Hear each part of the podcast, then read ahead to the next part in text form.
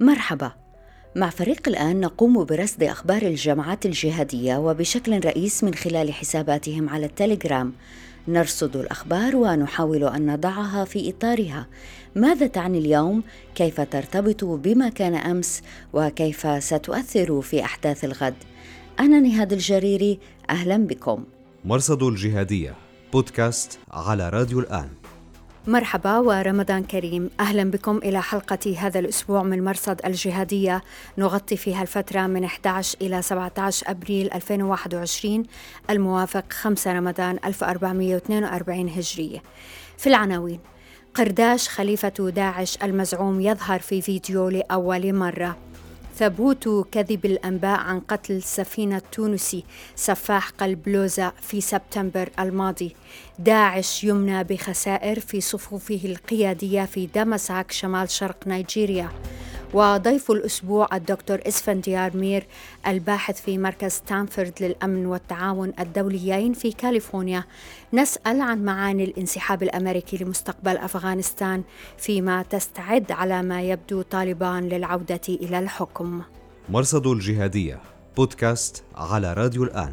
طالما جنح بي طائر الخيال وأبحرت بلبي سفن الآمال نشرت صفحة الحلنت على الفيسبوك فيديو يظهر فيه خليفة داعش المزعوم أمير محمد سعيد المولى المعروف بحج عبد الله قرداش. الحلنت قال إن الفيديو من العام 2007 ويظهر جانبا من جلسة نقاش رسالة علمية قدم لها قرداش في جامعة الموصل. ماذا في الفيديو؟ يظهر قرداش جالسا وأمامه لوحة كتب عليها أمير محمد سعيد وبالتحقق من شكله يبدو مشابها للصور التي نعرفها من وثائق التحقيق الأمريكية التي أفرج عنها مركز CTC التابع لأكاديمية الحرب ويست بوينت في سبتمبر الماضي ومرة أخرى في أبريل الحالي. ومنذ ولوجي في مضمار الدراسات الأولية ثم الماجستير في الفيديو يقدم الرجل للرسالة التي كانت في الواقع للحصول على درجة الماجستير وليس الدكتوراه كما جاء في الفيديو. وبحسب وثائق التحقيق فإن قرداش حاصل على شهادة الماجستير فقط وكان ذلك في ديسمبر 2006 وليس في 2007 كما جاء في الفيديو.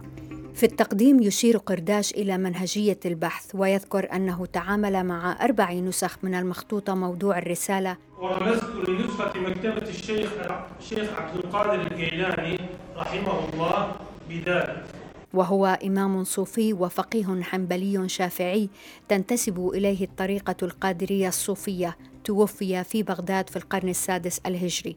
وهذا يظهر تأثر قرداش بالصوفية بل إن وثائق التحقيق الأمريكية تذكر في خانة الدين أن قرداش مسلم سني صوفي يضاف إلى ذلك الأخذ والرد الذي حصل بين قرداش ورئيس لجنة المناقشة الذي سأل عن إهداء كتبه قرداش في بداية رسالته وكان إلى من كان ديدنه الخفاء وعدم الظهور إلى من كان ديدنه الخفاء؟ وعدم الظهور هذا شيوخنا العلماء ان شاء الله ذكرني بالحلاجة ها؟ يعني تقصد بهم أهل العباد أهل الشيوخ الصوفية يعني؟ عامة العلماء شيوخ العلماء. وفي الفيديو نسمع كيف يتحدث الرجل وهنا لاحظ متابع على تويتر باسم Observer 14 أن له لكنة تركمانية واضحة وهذا يصب في مسألة الأصل العربي والأصل التركماني. ليس في الفيديو ما يشير إلى أن المتحدث هو غير قرداش. إلا أنه يختلف تماما عمن يتوقع له أن يقود تنظيما دمويا مثل داعش بعد 14 عاما. وفي كل حال ليس هذا فيديو سيفخر أنصار داعش بتناقله. ولن يسرهم أن يروا خليفتهم المزعوم في أول ظهور حي له على هذه الشاكلة. ضعيف الشخصية هزيل المنطق. في المقابل الشخصية الظاهرة في الفيديو تتسق مع ما بدا في وثائق التحقيق الأمريكية. بحسب هذه الوثائق انضم قرداش رسميا إلى تنظيم دولة العراق الإسلامية في يوليو 2007 وسرعان ما تدرج في السلم الوظيفي حتى أصبح نائبا لوالي الموصل. اعتقلته القوات الأمريكية في يناير 2008 وبحسب فراس كيلاني من بي بي سي فقد أفرج عن قرداش بترتيبات غير واضحة. في العام 2009 بعد أن أقرت أمريكا اتفاقية الصوفة تحديد وضع القوات الأمريكية في العراق. في تلك الوثائق وصف قرداش بأنه متعاون في كشفه معلومات هامة تتعلق بعناصر وقيادات التنظيم وتحديدا في فرع الموصل. وتشي الوثائق بأنه متورط في الكشف عن مكان أبي قسورة محمد مومو نائب أبي حمزة المهاجر وزير حرب التنظيم في ذلك الوقت والرجل الثاني عمليا في التنظيم. التحالف تمكن من مومو في أكتوبر 2008 وثائق الوشاية هذا يضاف إليها هذا الفيديو لما كان عليه قرداش. ستكون أمرا يتعين على أنصار تنظيم داعش التعامل معه عاجلا أم آجلا. مرصد الجهادية بودكاست على راديو الآن. أعلن قائد شرطة محافظة نينوى العثور على أكثر من مليون ونصف المليون دولار أمريكي خبأها داعش في دار قديمة في المنطقة. الصحفية والباحثة فيرا ميرونوفا علقت إن سكان الموصل عند تحريرها عثروا على براميل من النقود والذهب مدفونة في الصحراء. وأضافت أن داعش كان يبيض الأموال من خلال الاستثمار في العقار وتهريبها تحت عباءات النساء. لكن السؤال الأهم هو أن أحدا لا يعرف أين ذهبت تلك الأموال اليوم ومع من. ذكر أن جمعة شقيق أبي بكر البغدادي كان يتولى جزءا من الاستثمار من خلال رحلاته عبر الحدود التركية السورية. مرصد الجهادية. أعلن الرئيس الأمريكي جو بايدن أن القوات الأمريكية سوف تتم انسحابها من أفغانستان بحلول سبتمبر 2021 بموجب اتفاق الدوحة يفترض أن تكون أمريكا قد أتمت الانسحاب بحلول مايو المقبل. طالبان أصدرت بيانا قالت فيه أن أمريكا أخلت بالاتفاق بتأخير الانسحاب وبالتالي فإن الجماعة قد تتخذ إجراءات مضادة تتحمل أمريكا مسؤوليتها. فهل تهاجم القوات الأمريكية؟ هذا سؤال مطروح. ماذا يعني الانسحاب الأمريكي في أفغانستان لمستقبل السلام في هذا البلد؟ وماذا يعني بالنسبة لوضع طالبان كجماعة جهادية؟ من وجهة نظر الجهاديين فقد انقسموا هيئة تحرير الشام على لسان القيادي فيها أبي ماريا القحطاني قال طالبان هي من سيحكم أفغانستان أنصار القاعدة منقسمون إجمالا حول الأمر معظمهم مرحب وقليل متخوف. المنظر هاني السباعي مثلا خطب من لندن في أول جمع رمضان مشيدا بنهج طالبان مقابل نهج ما أسماها جماعات الدمقرطة وهنا يأتي دور المتخوفين من أمثال أبي محمد المقدسي الذين ينظرون بقلق إلى البنود المتممة للاتفاق مثل تشارك الحكم مع الأطراف الأفغانية الأخرى. فالجهاديون يعتبرون الديمقراطية والانتخابات والتعددية والوطنية ضربا من الكفر. وعليه في هذا الاتفاق طالبان أمام معضلتين ستحددان هويتها الجهادية. اولا هل سيكبحون حقا القاعدة ويمنعوها من شن هجمات تهدد أمن أمريكا وحلفائها بحسب بنود الاتفاق؟ مجلة لونج وورد جورنال المتخصصة نشرت في الأيام الأخيرة أن القاعدة لا تزال تنشط في 21 ولاية من ولايات أفغانستان الأربع والثلاثين. ثانيا هل سيقبلون التشاركية والتعددية في الحكم مع أطياف مختلفة سياسيا وعرقيا ودينيا هل سيقبلون بالديمقراطية؟ سنتحدث عن هذه المسائل مع الدكتور إسفنديار منير الباحث في مركز ستانفورد للأمن والتعاون الدوليين في كاليفورنيا بعد قليل مرصد الجهادية كشف جهاز الأمن العام التابع لهيئة تحرير الشام عن أسماء بعض المتورطين في خطف وقتل الدكتور فايز الخليف وزير التعليم العالي في حكومة الإنقاذ.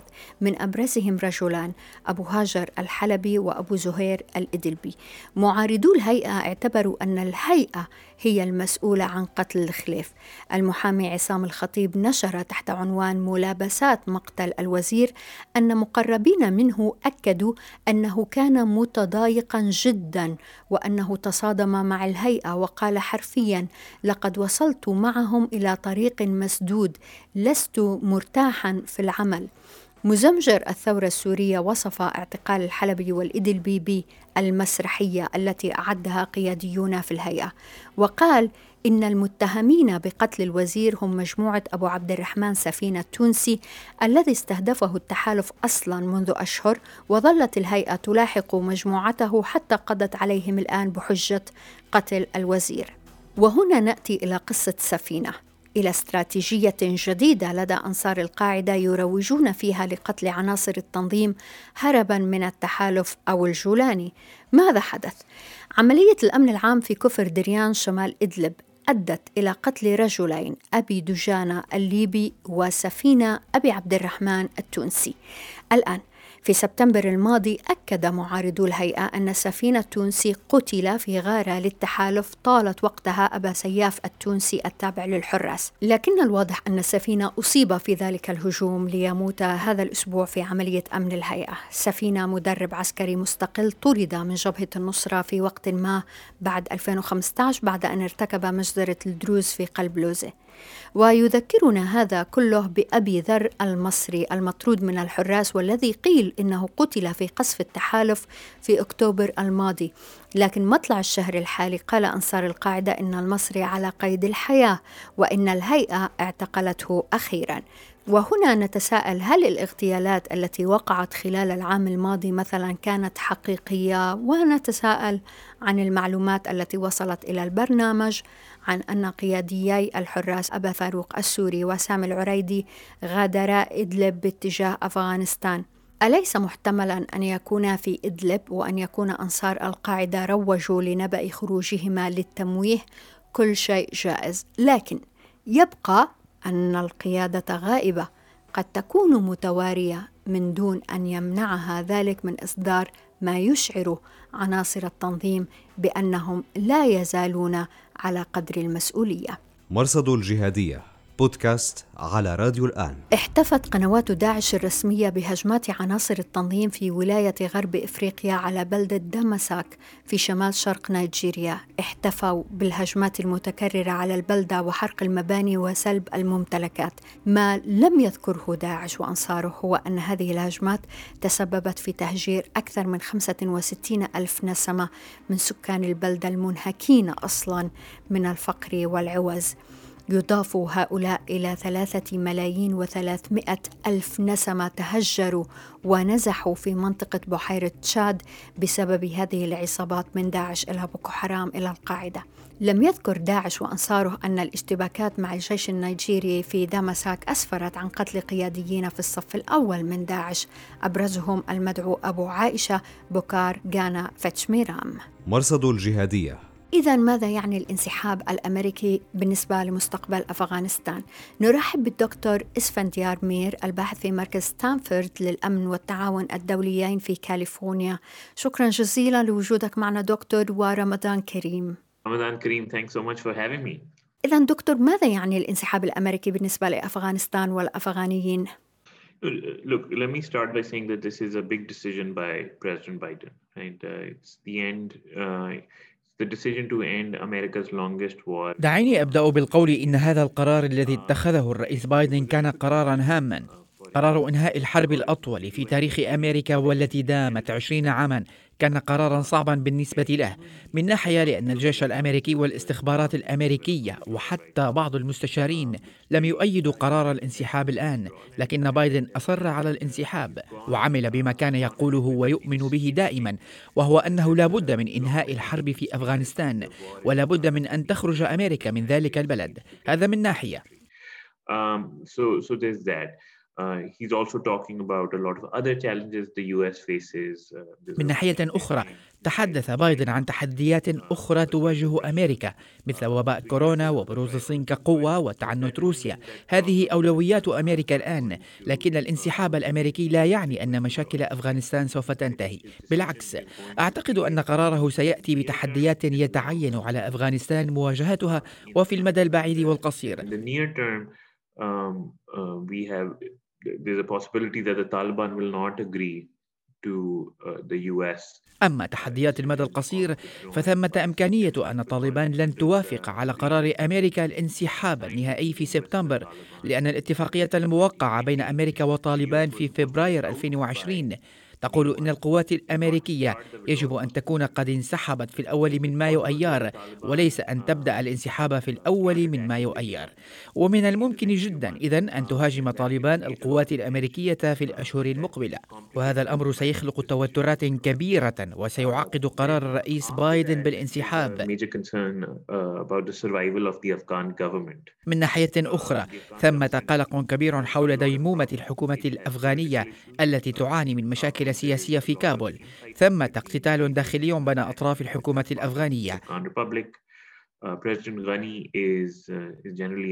الرئيس غني غير محبوب كما أن القوات الأفغانية والاستخبارات الأفغانية تكبدت خسائر كثيرة في المعارك ولديهم مشاكل متعددة. ومن الصعب أن تعمل بفعالية من دون الدعم الأمريكي. الانسحاب الأمريكي سيعرض الحكومة الأفغانية والنخبة السياسية في كابول والقوات الأفغانية في الميدان إلى ضغط كبير. And Afghan security forces are going to come, come under a lot of stress and the Taliban are going to put pressure. طالبان ستضغط عليهم في شرق البلاد وجنوبها حيث حققوا مكاسب كثيرة طوال الأشهر الماضية. حيث شنوا هجمات كبيرة داخل وحول قندهار وهلمند. وبذلك قويت شوكتهم هناك وباتوا يسيطرون على مساحات شاسعة.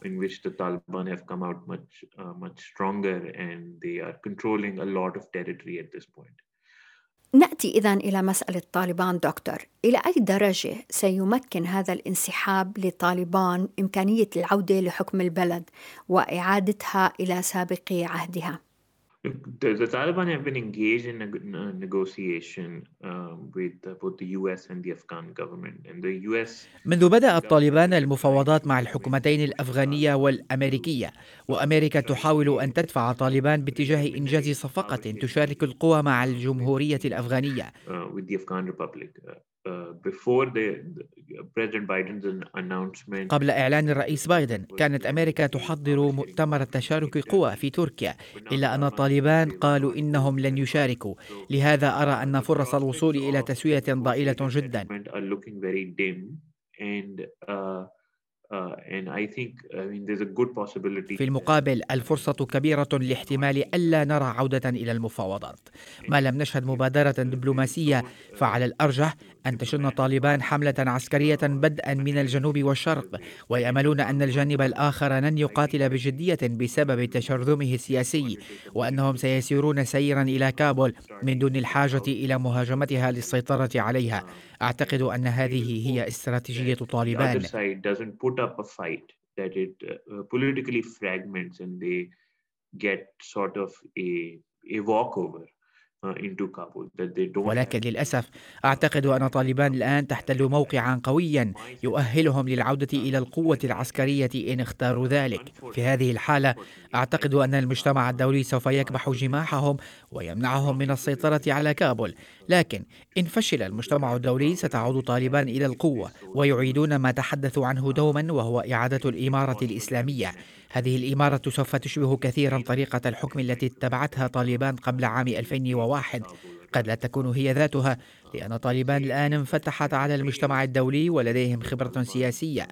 في بعض النواحي قد يختلفون لكن مبادئهم الأساسية ستظل ذاتها متسقة مع ما يعتقدون به وما كان في فترة ما قبل 2001 أعتقد أن الطالبان سيحاولون التحول إلى شيء مشابه إن لم يكن مطابقا. In the pre 2001 period. Uh, and, and I think uh, the Taliban are going to, uh, to try to revert to something very similar, if not, if not the same. فيما يتعلق بالعلاقة مع القاعدة نعلم أن القاعدة حتى اللحظة لا يزالون يدينون بالولاء والبيعة لأمير طالبان أخوندزادة والجهاديون في كل العالم تقريبا باستثناء داعش طبعا يتطلعون إلى طالبان هذه المرحلة الجديدة مع الانسحاب الأمريكي ماذا ستعني بالنسبة للعلاقة بين طالبان والقاعدة؟ هل تمكين طالبان سيعني حكما تمكين القاعدة؟ That's the that's the million dollar question right now. That's the biggest question. Uh, هذا هو سؤال المليون. هذا هو السؤال الأهم على الطاولة اليوم. كما أشرت القاعدة لا تزال تبايع طالبان والمثير للاهتمام أن طالبان لم ترفض البيعة حتى عهد الزعيم السابق لطالبان الملا أخطر منصور كانت طالبان تعلن رسميا تبني البيعة من أمير القاعدة أيمن الظواهري لهذا العلاقة بين طالبان والقاعدة موجودة بحكم البيعة Um, so so there is the they are bound by by the relationship or by by the baya بموجب اتفاق الدوحة طالبان قدمت التزامات لأمريكا بخصوص القاعدة لكنهم عمليا لم يتخذوا خطوات ضد القاعدة ولا توجد مؤشرات على أنهم يسعون حقيقة إلى كبح جماح القاعدة. Uh, In fact, um, when people have spoken to some Taliban leaders about the issue of foreign jihadists. بل إنه عندما سئل قادة طالبان عن موضوع المجاهدين الأجانب وقادة القاعدة ردوا بأن هؤلاء منشقون مسلمون طردوا من بلدانهم ويحتاجون إلى العون والدعم. بالتماشي مع هذا المؤشر فمن المرجح أن الطالبان سيقبلون بوجود الجهاديين في أفغانستان أو على الأقل في الأجزاء التي يحكمونها. And note that in the current moment, as we speak, uh, the Taliban maintain في هذه اللحظة التي نتحدث فيها نرى أن طالبان لا تزال على علاقات جيدة مع مجاهدين أجانب ويسمحون لهم بأن يعيشوا في أفغانستان مثل جماعة الباكستانية. التي تعيش إما في مناطق طالبان أفغانستان أو قريبة منها. وثمة مجموعات أخرى مثل الحزب التركستاني الإسلامي وجهاديين من وسط آسيا. كلهم يعيشون في المناطق القريبة من مناطق سيطرة طالبان أفغان أو داخلها.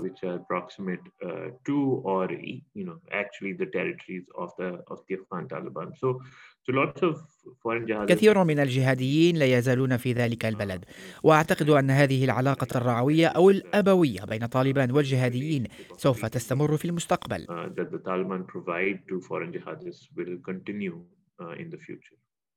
نقطة أريد أن أركز عليها دكتور لو سمحت لنتذكر كيف هي الحياة تحت حكم طالبان من حيث حقوق المرأة والحضور الجهادي وقبول الآخر والتعددية وتشارك الحكم ما هو سيناريو الحياة تحت طالبان الآن؟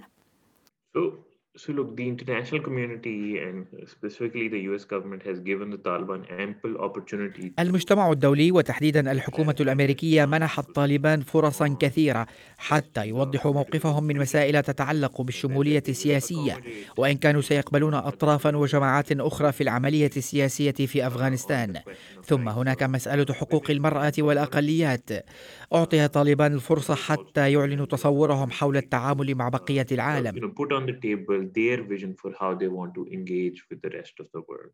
Uh, and finally, on the question of on violence. وأخيرا ثمة مسألة العنف وكيف ينظرون إلى عنف الجهاديين؟ للأسف استجابة طالبان لهذه الطروحات كانت سيئة بالرغم من كل مؤشرات التحفيز التي أبدتها الحكومة الأمريكية. في مسألة العنف مثلا طلب المجتمع الدولي من طالبان أن يوافقوا على وقف إطلاق النار من أجل حفظ حياة الأفغان المدنيين الأبرياء لكنهم لم يوافقوا على ذلك. الأمر الذي تسبب في توتر شديد. They don't agree to that. This has been uh, this has been you know a major source of tension.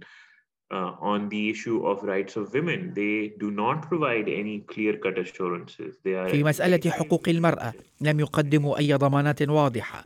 يتجنبون الحديث في الأمر. واضح أن خطتهم هي وضع القيود على حرية المرأة في أي حكومة يشكلونها في أفغانستان. سيسعون إلى تقييد الحريات التي تتمتع بها المرأة في كابول تحديدا. يرون أنها غير إسلامية ويجب تقييدها. The, the kind of liberties uh, Afghan women enjoy, at least in major urban centers like Kabul, they see them as un-Islamic. لم يعبروا عن استعدادهم للتعامل مع أطراف أخرى في أفغانستان أحزاب سياسية أو شخصيات بارزة. طالبان لم ينظروا إليهم بعين الأخوة. ثم إن كثيرا من الخطاب الصادر من جانب طالبان كان يشي بالانتقام. يريدون الانتقام من أحداث العشرين سنة الماضية. ليس الانتقام من أمريكا فقط وإنما من الآخرين. لهذا فإن الصورة الظاهرة من سلوك طالبان وخطابهم مقلقة جدا وتمثل حالة لا تسر مع الأسف.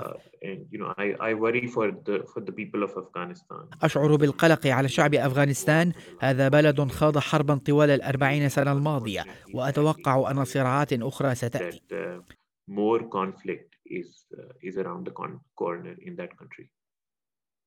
نسمع دكتور من أفغان أن طالبان يقبلون بآخرين في الحكومة ويقبلون إثنيات أخرى مثل السيخ ونذكر طبعا الهزارة الشيعة الذين هم جزء من طالبان.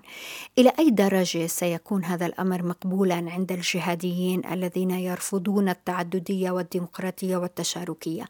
أين سيضع هذا طالبان بالنسبة للجهاديين فيما يتعلق مثلا بالتعددية؟ The Taliban reject pluralism. They don't want uh, elections. They reject elections. طالبان يرفضون التعددية لا يريدون انتخابات يرفضون الانتخابات أما مسألة التعامل مع الإثنيات فربما تغيرت بعض الشيء أعتقد أن طالبان مستعدة لقبول إثنيات أخرى وقد سعوا أنفسهم إلى ضم مقاتلين وعناصر من خارج إثنية البشتون التي تمثل منطلقهم الأساس. ربما أصبحت لديهم مرونة في مسألة الإثنيات. لكن تظل حالة شيعة الهزارة علامة استفهام كبيرة. كيف سيتعامل معهم طالبان؟ هذه المسألة المتعلقة بالشيعة والأقليات لا تزال غير واضحة. ولهذا فإن الأقليات في أفغانستان يشعرون بالقلق لأنهم لا يرون إشارات على أن طالبان تريد أن تكون تعددية ولو بطريقة غير ديمقراطية. ولهذا أعتقد أنه من غير الواقعي أن نتوقع أن طالبان سوف يسمحون بالتعددية.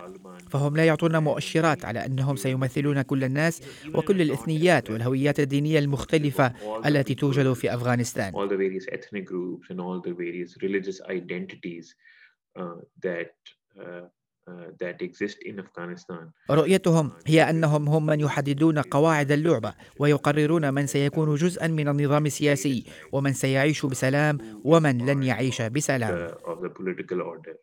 Uh, and who gets to live in peace and who doesn't. الدكتور إسفنديار مير الباحث في مركز ستانفورد للأمن والتعاون الدوليين في كاليفورنيا. شكرا جزيلا لوجودك معنا دكتور ورمضان كريم. رمضان كريم. السلام عليكم. وشكرا جزيلا لوجودكم معنا في راديو وتلفزيون الآن. أنا نهاد الجريري. تقبل الله طاعاتكم. مع السلامة. مرصد الجهادية بودكاست على راديو الآن.